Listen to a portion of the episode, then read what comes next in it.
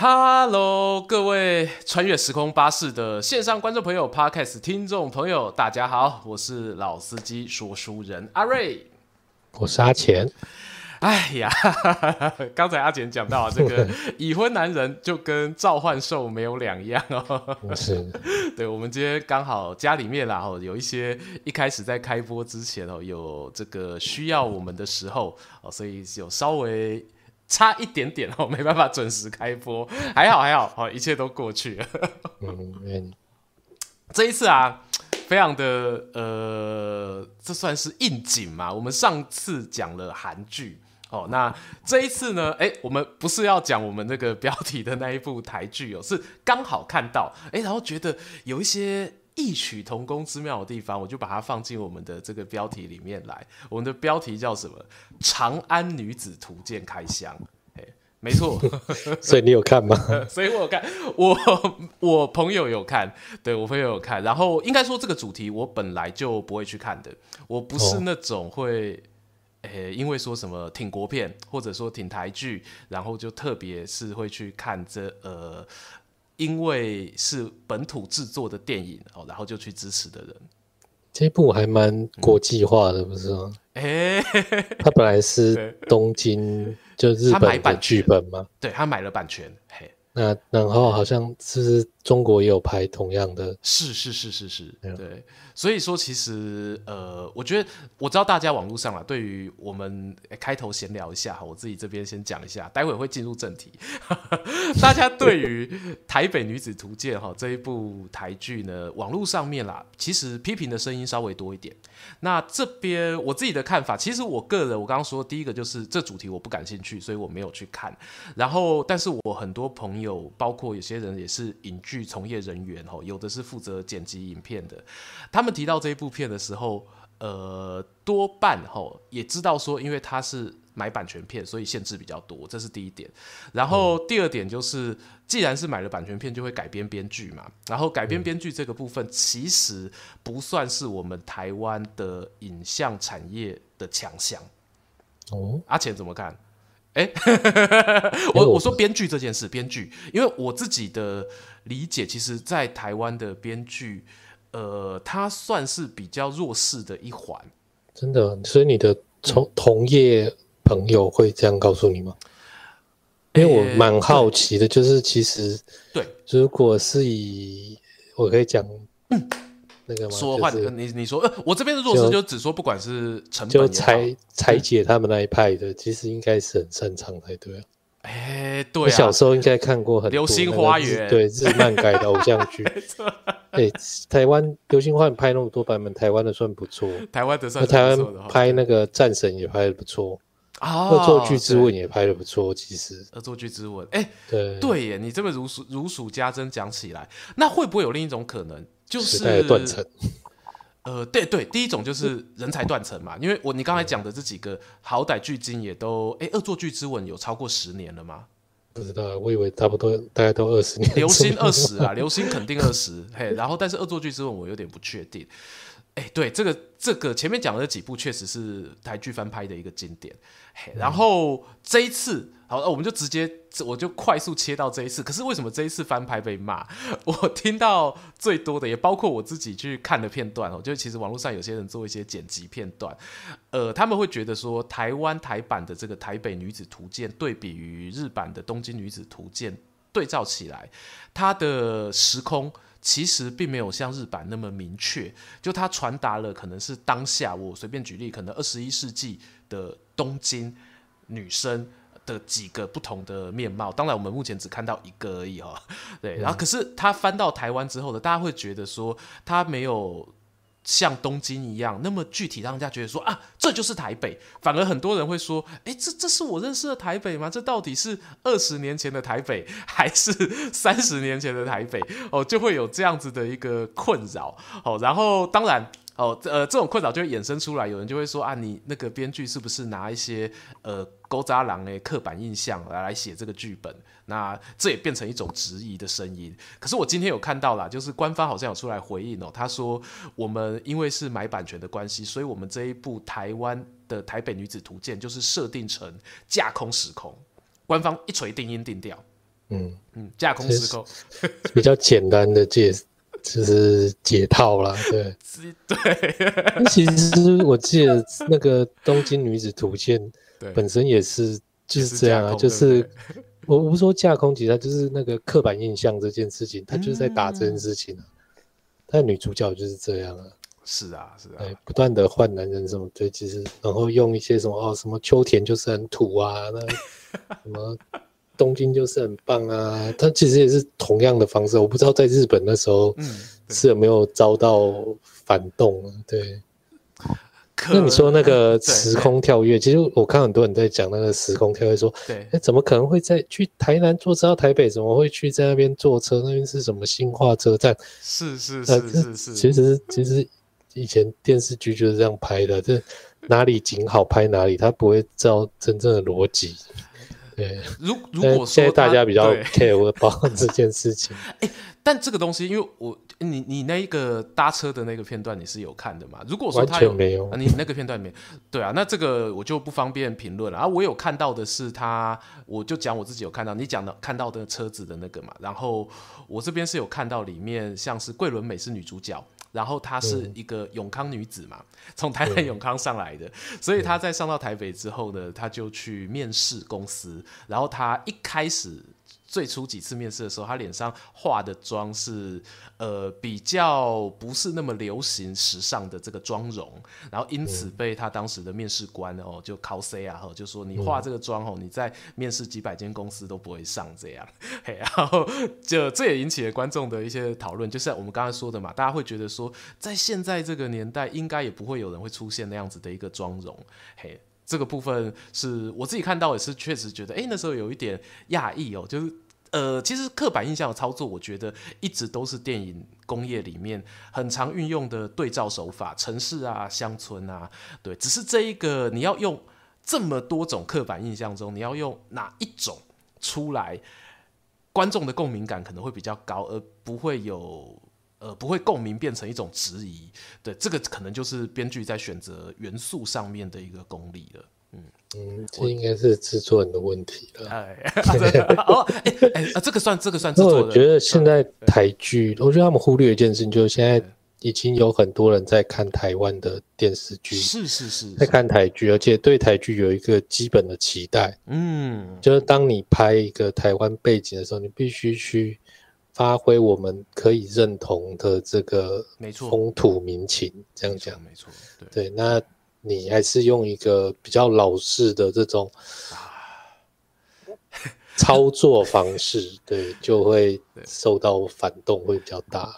你这个说法，我觉得，哎，可我我接受，因为像如果今天搞不好这一部片你放到，哎，我这么讲会不会得得罪？好，算了，我就讲放在我小时候看，我或许我不会觉得那么反弹。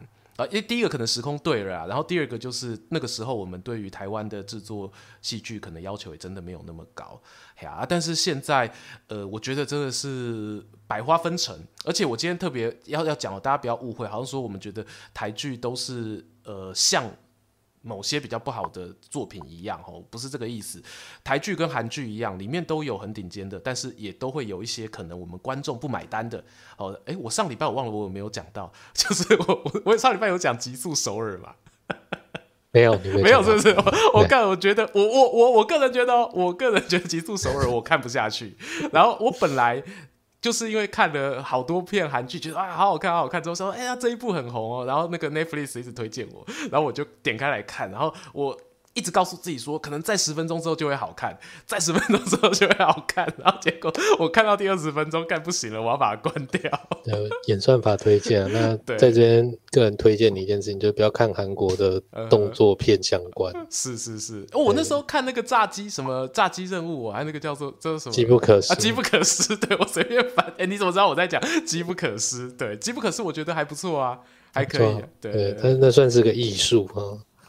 不一样的东西，对对对，所以我们现在啊，真的是不要以偏概全啦。吼，就台湾的剧，电视产业也已经发展到一个已经会有很多种不同 level 等级的作品出现的时候了。好，那在这个时候呢，大家赶快去选自己爱看的。那要是真的没有那么喜欢，其实说真的啦，也不用特别发一篇文章骂他啦。如果你不是从业人员的话啦，对，真的是就省下这个时间哦，然后再看更多好看的作品。好啦，开开场开了十分钟，哎，真的哎，那我看我们直接来那个好，直接来吧，直接啊，这个长安女子。长安女子要直接记住是谁，对不对？对好，哎、欸，但还是要讲为什么今天会想讲长安女子嘛？你要讲这个吗？你的第一站不是告诉我说，因为那个长安女子活在一个治乱世用重典的年代嘛？这一个长安女子，这人这破题破的很快，这样子。对 对对。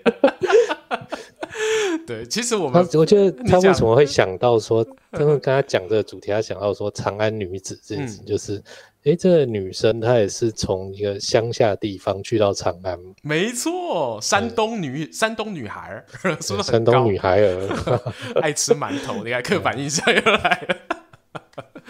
对，哎，那为什么会想到这个东西？其实就是我不知道大家知不知道，那个中国在大概。四五月那时候吧，哦、欸，东北那边就是发生一个新闻，就是说啊，有人在那个路边小吃店吃东西，就跟人家吵架，就被活活打死。啊，有有，那个时候我真的是，我一开始以为到底是在哪边的？我没仔细看，后来发现说是这个中国东北，然后我在。该说松口气吗？啊，也不能这么讲哦，就是觉得说，呃，有一些环境治安呐、啊，我们台湾目前的治安确实还是呃让我稍微放心一点点。嗯，那台湾其实也发生了什么杀警案这种对，结果没多久就 啊头很痛。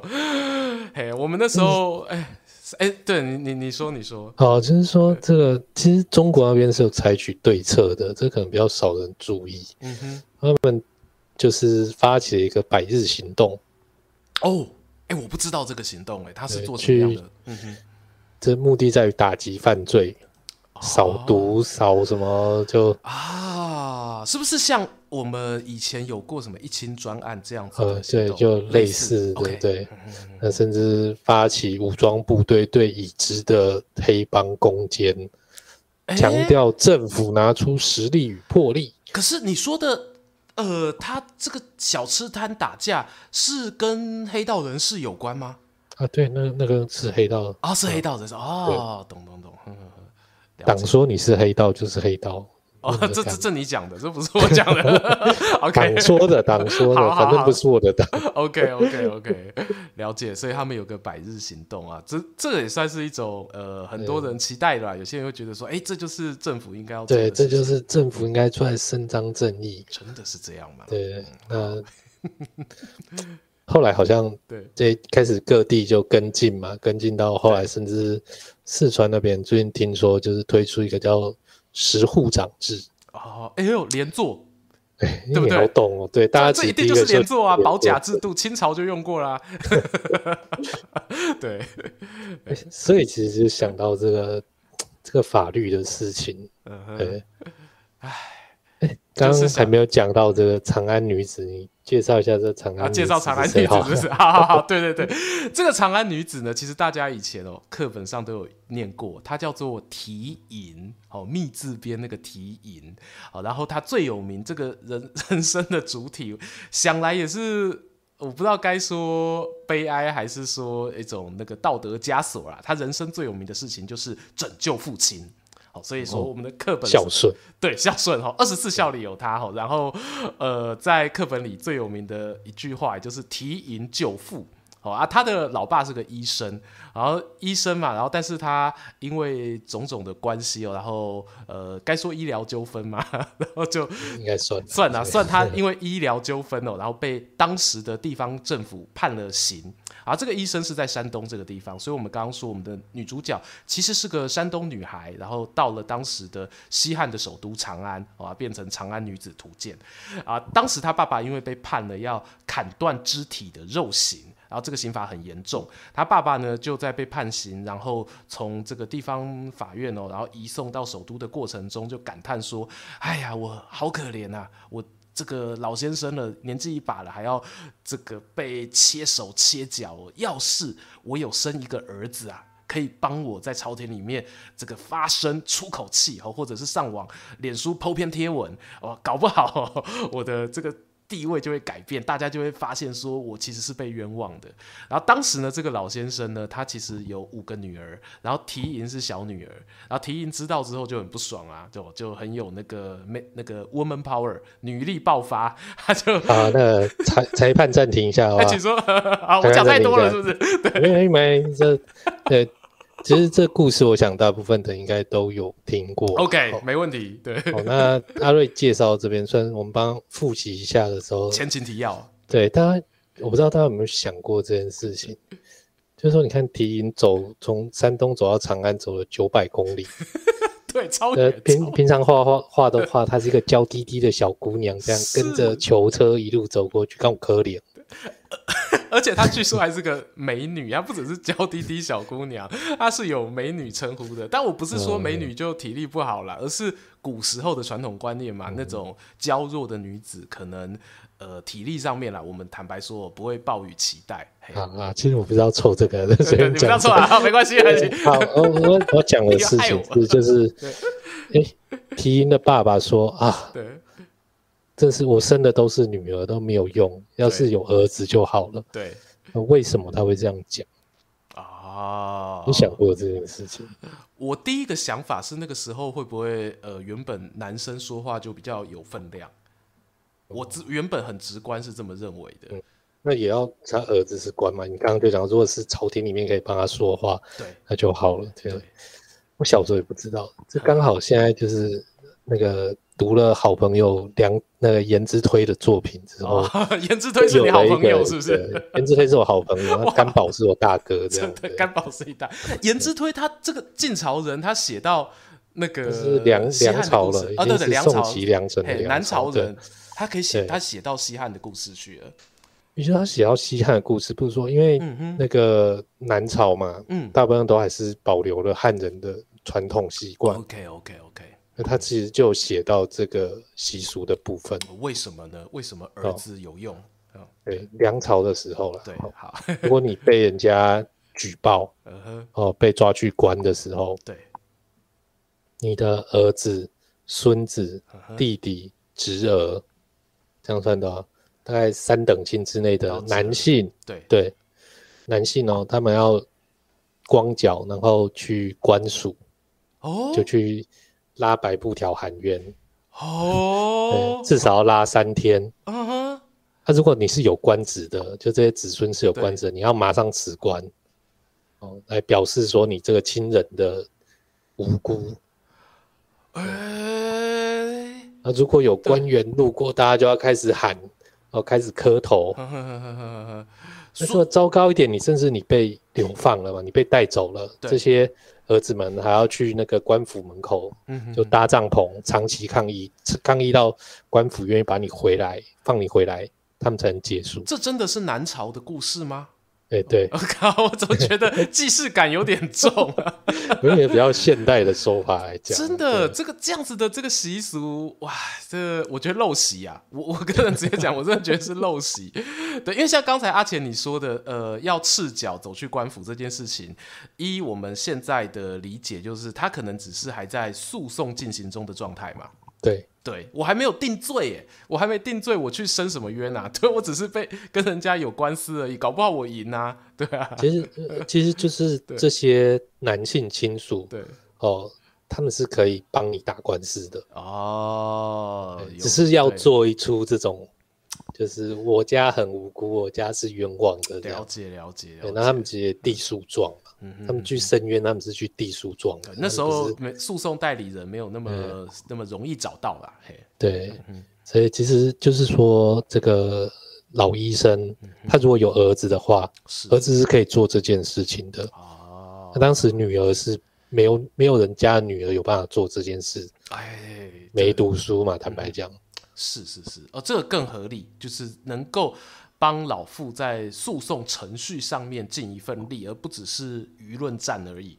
嗯，好，那你也继续，我可以继续啊。迷因到了长安，对不对？到了长安是不是？哎，后面的故事你要帮我补充一下。我没有准备这么一长串。到到了长安，简单讲嘛。到了长安，我理解的是这样啦。到了长安之后啊，哎，其实我很好奇，这段我读到的时候，我有个疑问，就是到底为什么提银可以直通天庭？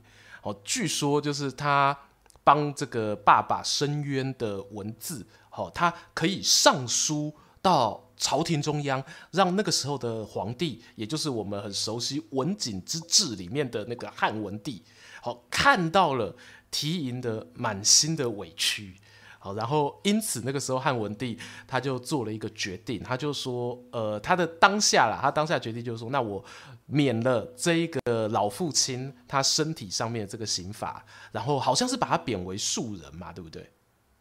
有吗？欸没有，没有啊，没有贬为庶人。好，但是对，这是二十四孝的故事。OK，OK，二十四孝故事这样写。但是你回去看《史记》，发现《史记》并没有贬为庶人。好，那没关系。但是他免了他这个身体上面的这一个刑罚。同一时间哦，那个皇帝还做了一件呃，当时可能哈、哦、史官觉得写下来会让民众非常敬仰的一件事情，就是啊，我看到这个老爸爸这么可怜，又有他女儿帮他伸冤，我不希望哦以后再有这么多辛。这么多悲伤的家庭出现了，所以呢，为了不要让这种悲伤重演，我叫我们的这个司法院哦，好好的呃审酌一下，对，修个法，对，把这个肉体的刑罚哦，把它修掉哦，以后我们不要用肉体的刑罚来折磨我们的人民了。哇，真的是得政啊！对，我蹲在这里可以吧？对，你对这个肉刑你有认识吗？你有了解吗？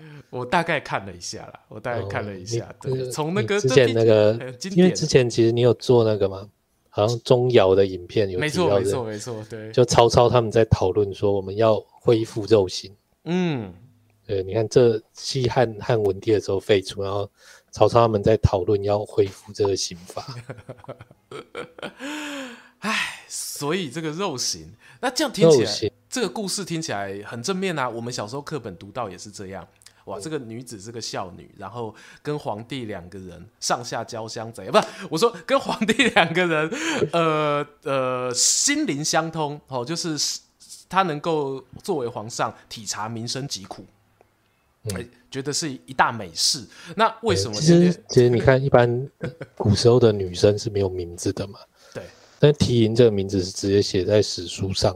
清清楚楚，对，哦，他不姓提，他姓淳于，没错没错，对，淳于提银，那搞不好就是因为这件事情，所以汉文帝赐了他名字光荣，哦，有光宗耀祖，嘿，有可能哦，对，刚刚讲到说，就是他爸爸要被处肉刑嘛，对，那个时候乱世重点的年代呀，肉刑有五种。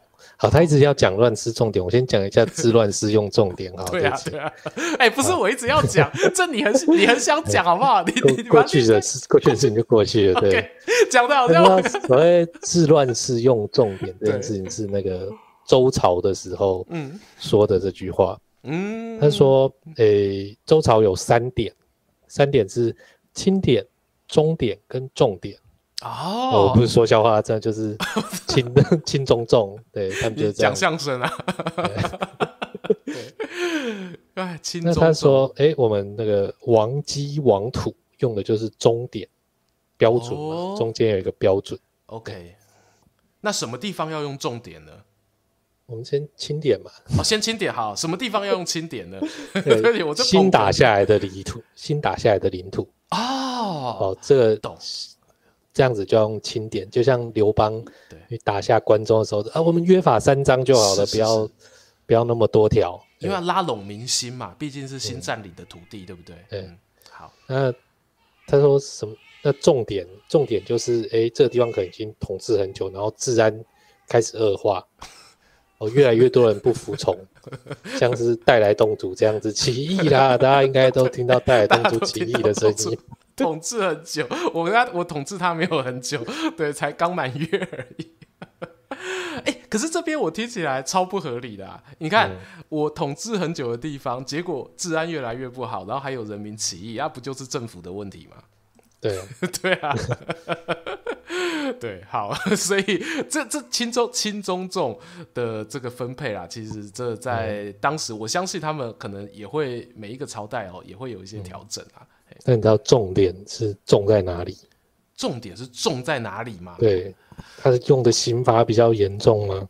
哎，不是，其实就是说，对，他说重点啊，嗯，他收了两百两千五百条法律，哦，那重点呢，收三千条。多了五百条规范嘛，对不对？管比较多，对，管比较多。但是你想一下，以前那个周朝，他们的东西是刻在什么石头上啊，那个金属器具上啊，对对对，要多刻五百条条文的时候，那个物理的重量就多很多。哦哦，是这个重啊，真的是重点，非常重的重点。对，OK，以上不代表这个学校课本立场，对对对，大家这样比较好记，哦，这样比较好记，小朋友考试的时候可以用这个歪打正着去记一下。哎，可是我刚才你讲到周朝啊，其实肉刑的严格，说坦白的啦，在那个三代那个时候就已经有。这样子的一个记载了，包括什么异刑嘛，割鼻子的嘛，然后什么那个月刑、欸、是念月刑嘛，我对月刑月刑割膝盖的嘛，嗯，就是孙膑孙膑受的那种刑罚嘛，对啊，所以这这其实延续了很长，从周到后来的西汉，好几百年的时间，都是处于一个朝廷他用那种很严厉、不可恢复的这些刑罚来对付那些犯法的人民，哎。有没有用呢？我相信大家都看到了。呃，阳光付出出啥？哎，没给你啊，没给你啊，出刁民哦，出出出刁民。好，没关系，没关系，嘿，我们就可以那个这边算是对于以前的治乱适用重点啦。那有这样子的一个认识就好了。嘿，我好想介绍一下这个肉刑。可以让我介绍一下，很残酷哎。刚刚阿瑞说了异形割鼻子嘛，对，月刑砍脚，对。那还有大家比较熟悉的墨刑，墨刑就是在脸上做记号嘛，刺青啊，对对，盖一个难吃印，有吗？难吃，对。还好不是盖嫖客。那还有一种就是那个司马迁受过的宫刑 啊，是是，啊，这也是很出很出名的肉刑嘛，对。那汉代用的是五刑，还剩下一种其实就是死刑了。哦，对对，这也算是肉刑的一部分啦。嘿，身体的刑罚。嘿，那其实就是说，汉朝他不是说，哎，你犯了罪，而受了肉刑，嗯，事情就结束了。是。今天其实提英他写给汉文帝的上书，他就提到说，那个你。给这些人处犯罪的人处肉刑，嗯嗯嗯，他们即使想要改善，那个砍掉的东西也回不来了啊！是，而且他们受了这样的伤，还要为你服劳役，嗯哼哼，心不甘情不愿。呃，就是国人体型很聪明的，像你听说你这样子，这些劳工的那个生产力就很低，对，不如你直接让我这个手脚完好的代替我爸爸直接去当奴婢。啊，那时候是这样跟汉文帝讲，啊，所以汉文帝才会觉得说，也、欸、很有道理。这些人手脚砍掉了，他们怎么去服劳役？对，哇，那时候受完肉刑，他们是要受先受罚，受什么？就是你要去各地服劳役嘛。刚刚讲劳动服务，嘿，对，那个墨刑，因为脸上刺青，嗯，看起来很吓人。哦，你要去守那个皇宫的门口。门神，对对，他那个异形鼻子割掉了更凶嘛？你如果站在皇宫门口，可能会吓到皇帝，不好，所以他们要派去，他们要派去守那个万里长城哦、呃那个，跟蛮夷比比看谁比较凶，这样跟游牧民族哈打个照面，对。对那宫刑的宫刑的大家都知道会去哪里，就我就不需要多加解释了。啊，宫刑就是进皇宫的刑嘛。是是是，哎。那个月刑，月刑把脚都砍掉了，还能做什么工作？对啊，不能走哎，要送去那个皇家动物园去喂喂马、喂猪、喂牛、喂羊啊。因为那个食槽有没有？你看马吃东西，那个食槽是在地上的嘛？对，你就算在地上爬，都可以去那边倒哇，清那个食槽，是 OK，物尽其用。物 尽其用的。嗯，对，这样听起来那时候肉刑他们的规范还还蛮详细的。对，那死刑没有东西可以做，但是他其实还有第五种劳役，就是去看守那个粮仓的门口。哦，呃，班固那时候就记载说，哎，这些看守粮仓的人啊，他们是身上完好，没有受一点伤的。哦，所以他们不是因为肉刑去看管，他就是比较轻的刑罚。嗯，其实我我推测啦，对，你知道，你记得有一句话叫做“刑不上大夫”啊，对对，对，就是当官的犯了法，啊，当当时是不需要受这个肉刑的。OK。啊，了解了解，这比较汉初的事情嘛，后来就开始修法就改了，是有这个可能啦。当然，就是也不能说所有去守粮仓的都是这样，但可能这是我觉得这个推测合理。嗯，对、嗯、啊，那个聊聊天是有人补刚才那个 阳关户出搞惨了，出搞惨，谢谢谢谢，对，多谢多谢。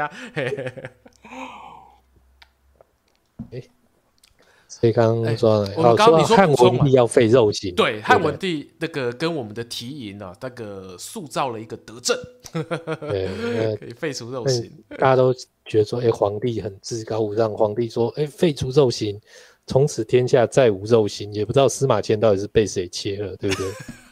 哎哎哎，对，武帝在文文景二帝后面哦，你是废到哪里去了？对，好了，这个这因为其实汉文帝当时说，哎、欸，我觉得这个建议很有道理，我想要废除肉刑。嗯哼哼，他也就是一个临时动议而已。对呀、啊，对，他说。跟那个丞相和副丞相说：“哎、欸，我们来废除肉刑，好不好？”他是老板交办下去，对、哦，老板交办下去，那大家就开始定会议室嘛，对，来定下午茶，定那个开会日期，那个便当要一次又一次的开会，对，那反正开会都有津贴可以领，啊，是是是，那他们就讨论了很久，说就跟汉文帝说：“哎、欸，我们讨论出来了，我们把这个。”肉刑换掉，哎、欸，以后犯了同样罪是。同样罪的人，这个第一级的肉刑，那种砍脚啊，啊或者死刑的那种，我们改成鞭刑。新加坡那个鞭刑啊，懂？鞭吃，对，那个第一级的就鞭五百就好了，哦，五百下，对啊，第二级的鞭三百就好。哦，那如果你本来就是鞭刑的话，那直接拖出去杀了就好了，我们就不要受这些零碎的痛苦。等下等下，你说本来就是鞭刑的，对对，为什么比较惨？发现听起来对鞭刑的比较惨，对不对？对，为什么鞭刑比较惨？那我们汉文帝也不知道在想什么，就哎、欸，好，就这样，我们就这么办。哦，那就是。史料接下来就记载说，从此以后大家过着幸福快乐的日子。这样应该不是这样吧？不要骗我，我也偷偷做了一点功课。呃，按你说嘛，接下来发生什么事？接下来发生什么事？哈，我跟大家说，其实阿钱本来跟我讲这段故事，我以为是出在什么那个阿里布达的那个史料里面哦，就是那种很偏门的。我后来发现不是、欸，哎，是在《汉书刑法志》。哦，也就法律系读一下刑法志，对对对，也是合理。我本来完全没有打算要读，但因为 今天这个主题，我觉得我应该要找来看一下。在《汉书》的刑法志里面呢，他就把刚才阿钱讲的汉文帝他交办给属下，然后那一些主管机关啊去开会之后研讨出来的草案的内容，很详细的写在上面哦。好，所以呃，我合理推论哦，那个史官也不觉得这是一个什么坏事，或者说也不觉得这是个丑事。哦，可是我们听起来就特别的奇怪，所以接下来我跟大家讲怎么了。阿钱刚刚说把肉刑换成鞭刑之后呢，出状况了。原本可能砍砍断手、砍断脚，人还可以活嘛，对不对？只是变掰咖。可是呢，当他譬如说断脚变成打五百下，发现状况就是很多推出去打鞭子的人打不到五百下啦，你打两百下就死了。对，嗯，因为你看刚刚说，哎、欸，我把鼻子切掉，我把哪里切掉，哎、欸，不是比较惨吗？对，但那切完，其实他马上去急救嘛。对对，你知道商朝开始，这中国人对这些手术就已经有所了解了，商朝就开始有宦官太监出现。哇，这这也是一种悲哀啊。对，为什么？但是其实你看，这用鞭子打的时候，你鞭。本来是要编五百下嘛，阿瑞刚刚编两百下就已经死了，怎么来得及急救？对啊，哎，然后这件事情他就是在史书上面就是史有明文啊，就直接把它记载下来，然后皇帝就知道了。然后皇帝就一样，我们这皇帝好悲天悯人，好慈悲的，他就跟那个 下属在交办说：“哎，你们调一下，哦，就是如果说两百下就死了，那我我忘了实际的数字是多少啊？他就说类似啊，就说五百下的呢就变成两百下或三百下，哦啊，原本是两百下的呢就变成一百下。其实很有趣，大家都知道说文景之治，文景之治。”刚刚汉文帝表现过，就造成死伤无数。结果他儿子汉景帝，就是阿瑞刚刚提到提出来说：“哎、欸，对不起，我们再修一下法，好不好？”很像去市场买东西耶。对，汉景帝其实是很仔细哦。他修法说：“哎、欸，那个鞭子的尺寸我们要定一下，嗯、材质要定一下。哦，那个鞭打的数量要减少一下，好不好？”对，然后。只可以打屁股，你不要打别的地方哦。所以表示以前有打别的地方哦。那个、对，因为打别的地方可能就打到就死了 哦，致命伤嘛。打到那个龙骨，那个龙骨打到可能就挂了。对，那甚至说就是，哎、欸，以后打鞭刑的时候，一个罪只能用一个人来打。哦、那不能说打十下说，哎、欸，换手换手。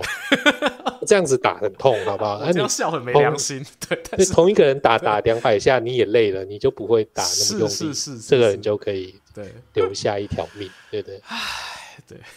汉景帝这种仔细，就是说他当年就是拿那个棋盘往他表哥身上一砸，结果表哥就砸死了。他对于这个私立的这个窍门，可能比他爸了解一点。出手不能不知轻重啊。对。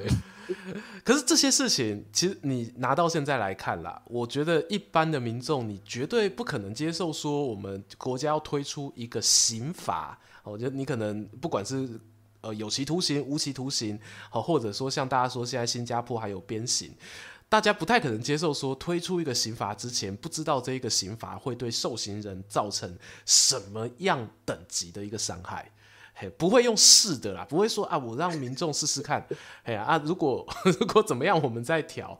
对，这个情况是现代不会出现，可是大家是想哦，在古代那个时候是会出现的哦，是有机会，而且明摆着就写在那个地方。嗯，那汉帝国它是这样，就是我们刚刚前面讲说，对，罚肉刑嘛，对，肉刑之后要去服劳役，他服劳役之后就可以回家了吗？哦，其实没有。当时服完劳役之后，你就会变成奴隶，然后终身奴隶，世世代代都奴隶。你才这是无期无期徒刑的无期徒刑哟。哎，对对，那个时候还汉景帝也觉得说这件事情是不行的哦，也要改。嗯，也要改。那他就是变成这样。我简单讲，就是五年起步，最高八年的有期徒刑。就你先去当劳。劳工要当个两三年，然后再到下一阶层去当奴隶跟婢女。哦，服刑满之后，你就可以回复庶人的身份啊，恢复百姓的身份。对，回复百姓的身份，让大家可以有一个正常的循环啊。他们会这样改，也是说，就是当年秦国对，就是终身奴隶制嘛。嗯嗯嗯，所以秦朝的国力很强。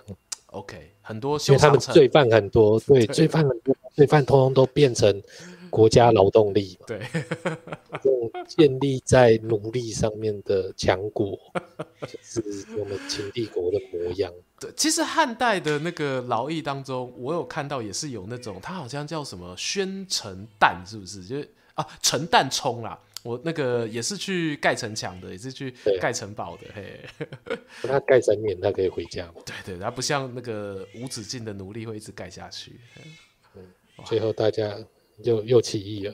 对，又起义了。哎，这个我东主又起义了。好了，这个是 bonus 哦，大家小彩蛋，大家听听就好。对啊，所以提营救父之后，吼，我觉得他发生的这一段故事是。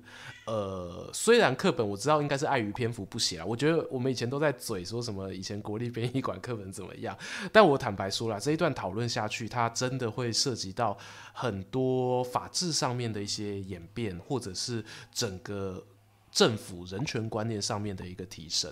就如同我刚刚说的，皇帝他做这件事情，史书居然写得一清二楚，就表示当时的史官觉得这样写没问题。这样写皇 对皇帝也没有也没有意见，皇帝觉得哎、欸，搞不好还觉得是是帮我添光呢。对，我觉得这样做很好。很难讲啊，没没问题大师那时候就是司马迁啊，对，没问题大师。你要不要说说为什么司马迁是没问题大师？有些新朋友可能不知道。没有啦，我只是说，就是因为其实之前应该说我们对于史书的认知是说这样，就是。国家官方会有一个记录，没错没错。哦，然后可能有一些人把这些记录整理起来，对，写成史书。但其实，在《史记》之前，几乎是没有这件事情，没有办法去证实这件事情。是的，是的。对，所以到底《史记》里面多少司马迁瞎掰，多少他是按照官方正式的记录，这件事情比较难够难判断呢？对。对哎，不过《汉书》这边那个时候班固他们在搞的时候，相对来说皇帝应该就过目的比例应该就比较多了。我我自己的推测是这样。哦，对对，东汉的话，他其实是皇帝下令修史。是的，对对。那那时候第一件事情，其实他要做的也只是，那就刘秀他儿子啊，说你们来写一个我爸的英雄传，这样子，一切就是从这里开始。你刚刚那句话讲的很自然诶。对，就刘秀他儿子啊，跟跟我们现在讲说 啊，那个柯柯文哲副市长黄珊珊，刘秀我很熟，对啊对对，是同一种态度哎、欸，对，我觉得你已经看书看到一个，你是货真价实的以古人为友，对，一般民众会以为说啊，刘秀是谁？我怎么我怎么不知道这个人？汉光武帝啊，对啊，对，平平常没朋友，对对，我想说话刘秀，我要帮他补充一下，对，是啊是啊，所以啊。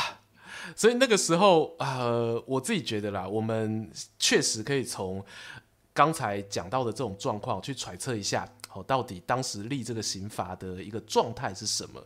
然后随着时代演进，我们的现在，呃，国家还有政府当中，当然就呃复杂了很多。我们的法治社会其实就多了很多不同的。规范出来，规范不同领域的东西。以前可能是像阿钱刚刚讲到了很多肉刑嘛，然后是用呃处罚的方式哦 去矫正人民一些不良行为。然后，但是到了现在，其实有多出了更多的法律规范，并不是去矫正不良行为。哦，比方说，哎、欸，比方说，譬如说民法，你帮我讲的啊，譬如说，等下请问我一下，他说这个这是怎样？就像说民法这件事情，其实，呃，其实当然，我觉得以前也是有了，因为认真要讲哦，民法它就是规范民众之间。人民之间彼此相处的各种婚姻、继承、生老病死的大事，我可以这么讲。嘿，就是你看，生就是有出生嘛，然后随着老了会有抚养的问题呀、啊，哦，然后病，诶，病算是暂时先不讲，死就有继承的问题。这些问题其实，在古时候法律上面其实也是有，但它可能并没有一个很完整的一个民法典。好，然后呃，除了民法，当然像是现在还有像是行政法啊、公司法啊这些东西，这些东西呢，在呃法律圈有一个术语，把它叫做非讼。非讼，不用打官司。对对对对对对对对对对对对。那但不用打官司，可是其实你还是会面对一个你的对照。就只是这个对照，它有可能是一个政府机关，或者说它有可能是其他的东西。对，你不会有一个，不见得是有一个人在前面就说啊，你这个人害了我，可能不是这样子。对，所以会有一些这样子的一个关系跟这样的一个规范出现。那但同时呢，还有另外一个比较有趣的一个现象，就是说，呃，到了近代的现代国家之后，开始出现了宪法。这个我觉得就更重要，而且也蛮值得一提的，嘿，因为宪法这件事情，哎，以前并没有出现这个东西。那问题是我们现在的小朋友以前课本都会讲，叫宪法是国家的根本大法。阿瑞，我我我这边问你一个问题，我们以前有教过说宪法为什么要叫宪法吗？应该刑法很好懂嘛，就用刑法来规范人民的法律。没错，民法就是你刚刚说，哎，人民就是人民生老病死大事这些。是。那宪法为什么叫宪法？哇，太厉害了，太厉害了！我刚马上你一边讲，我就先查一下“宪”这个字在字典里面是什么意思。还好你打的讲的够久。其实宪，哎，这这我坦白讲哦，为什么宪法是根本大法呢？本来宪其实就有法律的意思，宪本身就代表法律，然后就代表着典范。好，所以呃，为什么它又是一个特别大的一个宪法，我觉得可能是来自于以前最早的时候出现，像是在呃书经当中就有提到说“文武吉府，万邦为宪”。好，他有一句这个话，这边的宪就当法令用了。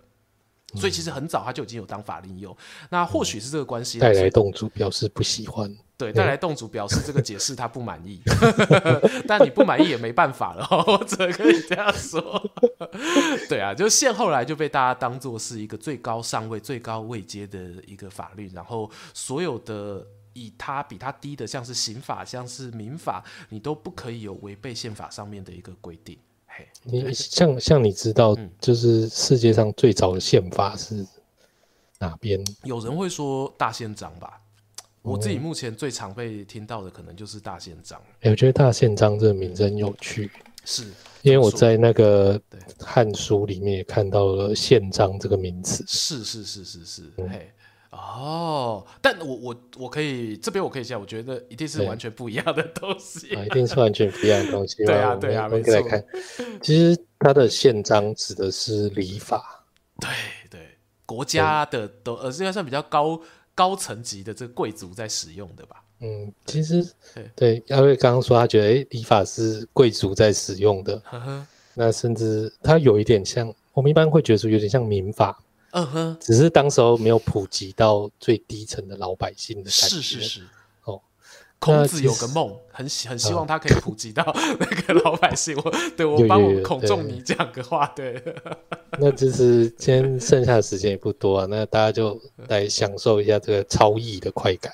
超译快感，其实 你要抄还是我来抄？我我来我来抄，你来抄，你来抄。对对对，就是关于这个礼法这件事情，礼啊。呃，他们是这样讲的：说礼有分天理、地理跟人理。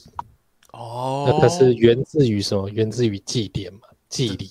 祭礼是一切礼的开始。是拜拜的时候，哎，这个桌子上面要摆几干果、几蔬果、几肉、几鱼，这样对不对？然后先往左边拜，再往右边拜啊，然后退三步再拜一下。对。这是我们对礼的基本认识。以前人是这样。对，那他们其实典籍上面这样写说，礼一开始啊，是为了划分这个天地幽冥人间，作为人跟神跟鬼之间的桥梁。这是商朝的记录，很棒，对不对？我觉得这句话蛮美的。嗯，以我我的理解，就是你不要把它当成是法律来看，你把它当成是一个人如何面对自己人生中和家人和朋友的离别。欸，其实我的超意跟你有点像。可真的假的？哎呀，真的太好了！因为其实那个，我第一个时候刚好那时候想到说，商朝嘛，对，它周边有很多其他国家，那时候称方国。是，对对对，还有什么，就以一些动物为名啊，但是有什么人方啊、鬼方啊，方啊 对。对，就是说商朝人留下说，我这个是跟天地人鬼神沟通的东西，他真的是在讲不可知的玄幻事物吗？嗯，其实不是啊，对，对我当当当下怀疑啦，怀疑个人怀疑哈，对，这是不是在讲说跟其他国家？往来的规范。啊，有有有有有，嘿，那这这这件事情要怎么解释？嗯，哦，我觉得说就是礼嘛，就变成说，哎，中国人为什么是中国人，就用礼来规范。嗯哼，因为以前那个地域不是那么的明显。哦，疆界没有说我画一条线，我拉拉一个关卡，没有。画地图的技术都不发达了，你怎么知道我们的界限在哪？所以说语言其实大家也没有什么语言文字，嗯，那所以大家就是如果我们愿意遵从相同的规矩，对，我们就是同一个国家的人。哦，哇，这么简单，这么简单就规划了。对，对，那那时候他原文是写说“伤心无道，雅章湮灭”。那时候礼的规范叫做雅章，很优雅的那个雅哈，文章的章。对，被商纣王消灭了，就商纣王就是不吃这一套。哇，对。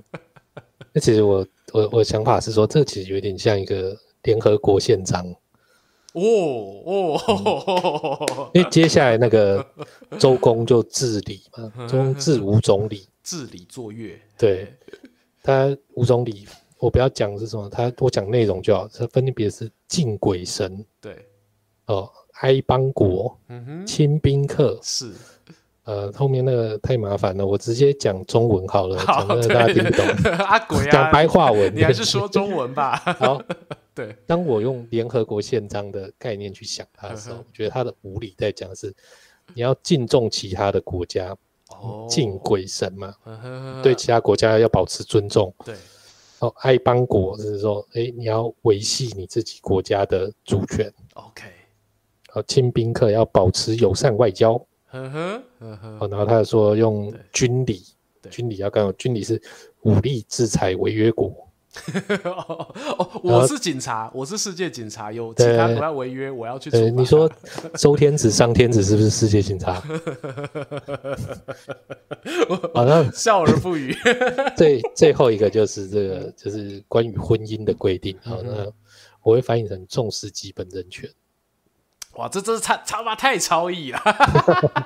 我一定要吐槽，这太超意了。对，欸、那为什么、为什么你会翻成那个婚姻？你说这 个好，对，这其实我忘了做笔记。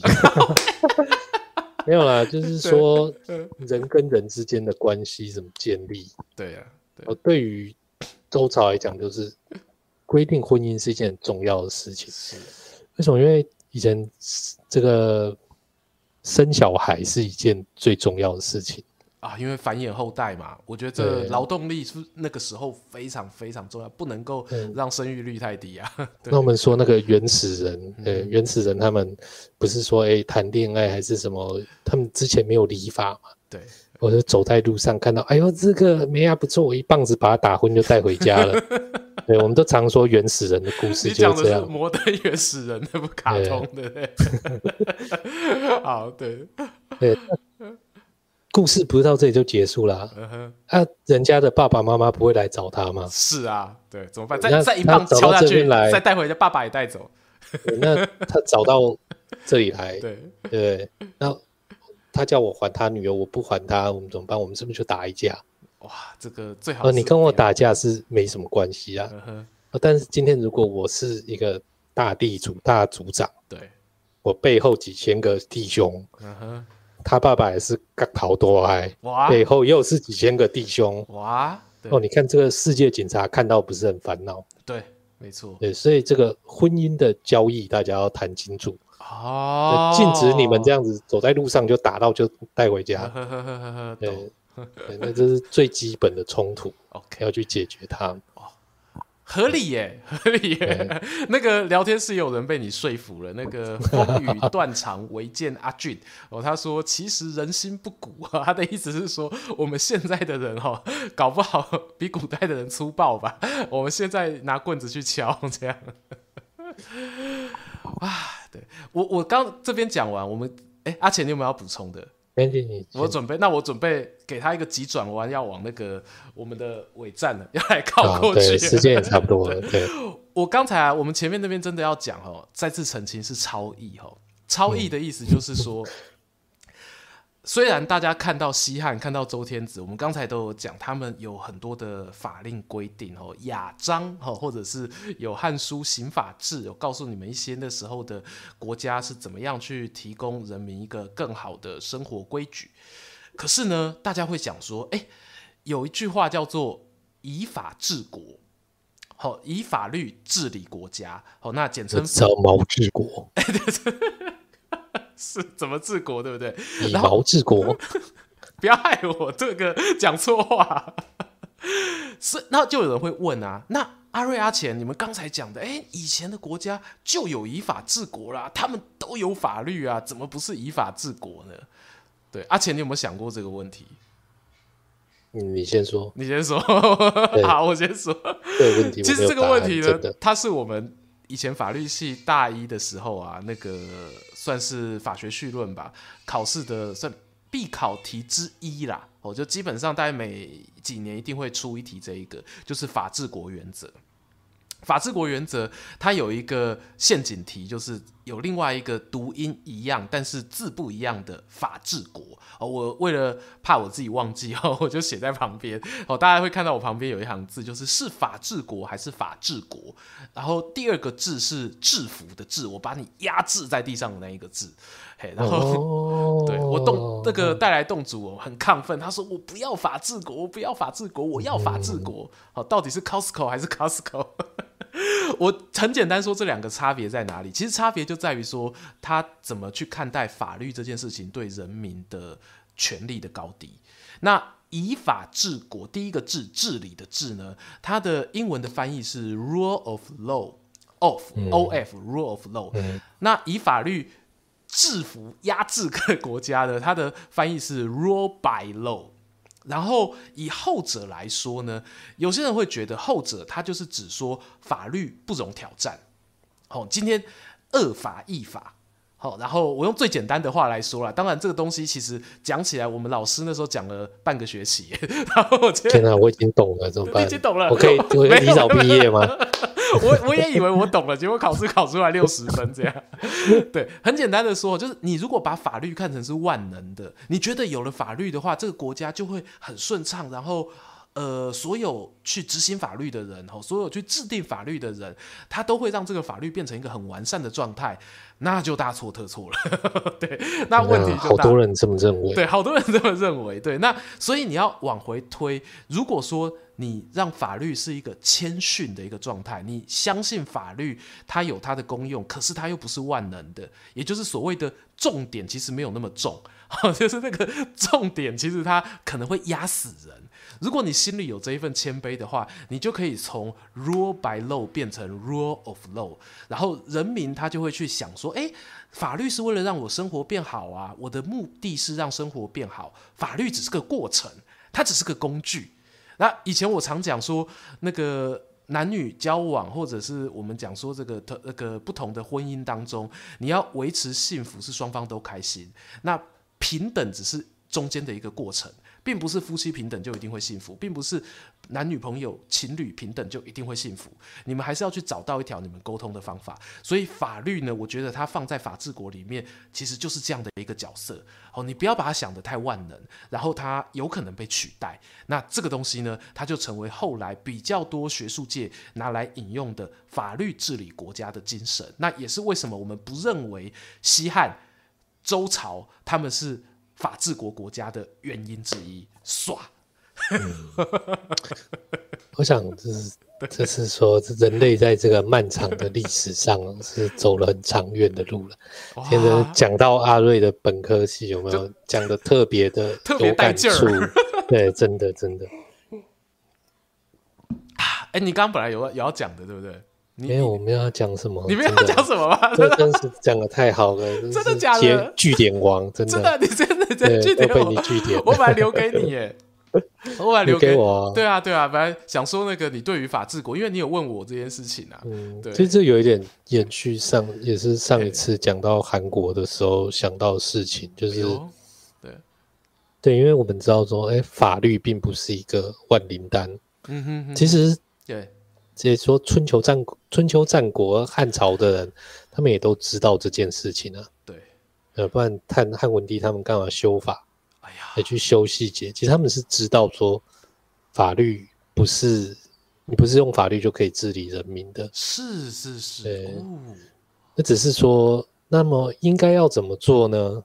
就有一个那个孔夫子的学徒提出了这个。解套的方法。哦，那当然大家可能不太喜欢，哦、其实就是所谓的官僚。哦，哎、欸，怎么怎么用官僚解套？呃，其实就是用人治的方式去调整这个法治的部分。啊，自由新政、自由裁量的部分嘛。应该说，其实其实我们今天也是需要说人来处理这部分，比如法官，啊、比如警察。我讲的比较好听一点，然后不要老是批评官僚主义。对对，你就说，哎、欸，这些警察、法官，我们对他的品格是不是要有要求？嗯、没错，其实我们还是必须要有要求。他们不，他们也没有办法完全用规定去规范，说法官不能怎么样，警察不能怎么样。于是他们就会成为很好的执法者。嗯，哦，这件事同样是不存在的嘛。对，对，所以他们去要求这些，诶，每一个阶层的官员，哦、呃，要有一些品德上的要求，这样。嗯，就想法的基本上我觉得是对的，但是你去把它僵化成一个公式的时候，那又回到，那你还不是一样用固定的规条，用法在治国啊？那条公式本身就是一个法了，只是它可能是无形的法，它可能变成政府的潜规则。欸，那这也是一种法，对，不成文法。对，对的，人还是要保持那个弹性去面对这个世界。哎、欸，你你刚刚帮汉文帝说这句话，我哎、欸，我觉得很温暖，就是 对，因为我们每次讲到古人都觉得我们现代人比古人聪明啊，就是好像古时候的皇帝都笨笨的啊，你都不知道。对，其实他，我觉得他确实应该有可能知道啦，他也知道这个法律僵化会有什么样的后果。嗯，只是他没有老师给他讲那么详细，他可能就隐约有这个。感觉说这样好像不太对，对啊，嗯，这样可能不太妙。然后他又没有很好的，像我们现在教育非常的普及，当今每个我们之前好像讲过，就是我们现在的一般国民教育的学生，搞不好在以前哦 都是可以在政府中央当官的人呢。你受的这个教育是很够的哦，在以前是很够生活的，当然现代可能不太够。嘿。对啊，这个教育程度的这个差别也会影响了刚才讲到说要推动官僚主义哦，让它变成一个法律的防护网哦，呃，这样子的一个政策得以遂行成功与否的关键啦。嗯，哇，赞赞赞赞赞！呃，官僚主义的细节我们下次再聊吧。你要开几个坑？永远有下次。对，但确实是这个真的只能下次了啦，因为今天我们从这个提银救父。哦，然后他踢爆了这个肉刑的漏洞，然后一路聊聊聊聊到我们对于这些以前的国家，他们历史上的这些中国国家、中国政权是不是一个依法治国的政府哦？然后渐渐也希望能够带给大家一些不同想象的空间啦。好，那未来如果说你们有想要在这个部分深入哦，再跟我们做讨论的话，呃，可以在底下留言哦。但我们不知道什么时候会讲，话好吧，因为你还有欠一个韩国历史，是这样的吗？哎、欸，我跟你说，我自己英雄再多不愁，你你哪有再多？我英雄说书自己欠，我已经欠一屁股债了，你知道吗？我很怕你，你这边再欠下去，我连带保证人呢、OK 的，OK，OK 的，是不是啊？好啦，那就也是大家不去嫌啦。好，那今天穿越时空的乘客们哦，如果说你们听得喜欢的话哦，那也欢迎可以在每周四的晚间哦，那一起来我们的空中直播哦，在聊天室里面大家热闹一下啊。如果说呢，你还想要给我们更多的支持呢，也可以订阅哦，打开小铃铛哦，让我们的频道每次直播都会通知你。那或者是你习惯听 Podcast 的呢，就到我们 Google Podcast 呃 Google Podcast，Apple Apple。Podcast、SoundOut、First Story 哦，都可以找到。哎，First Story 好像还没有。Spotify，对，SoundOut 跟 Spotify 哦，大家可以听到我们的最新的节目啊。而且有没有什么话想要补充？也没有，不补充的，不补充了，是不是？好啦，那观众朋友，我们就下个礼拜四哦，晚上九点空中再见喽，大家拜拜，拜拜。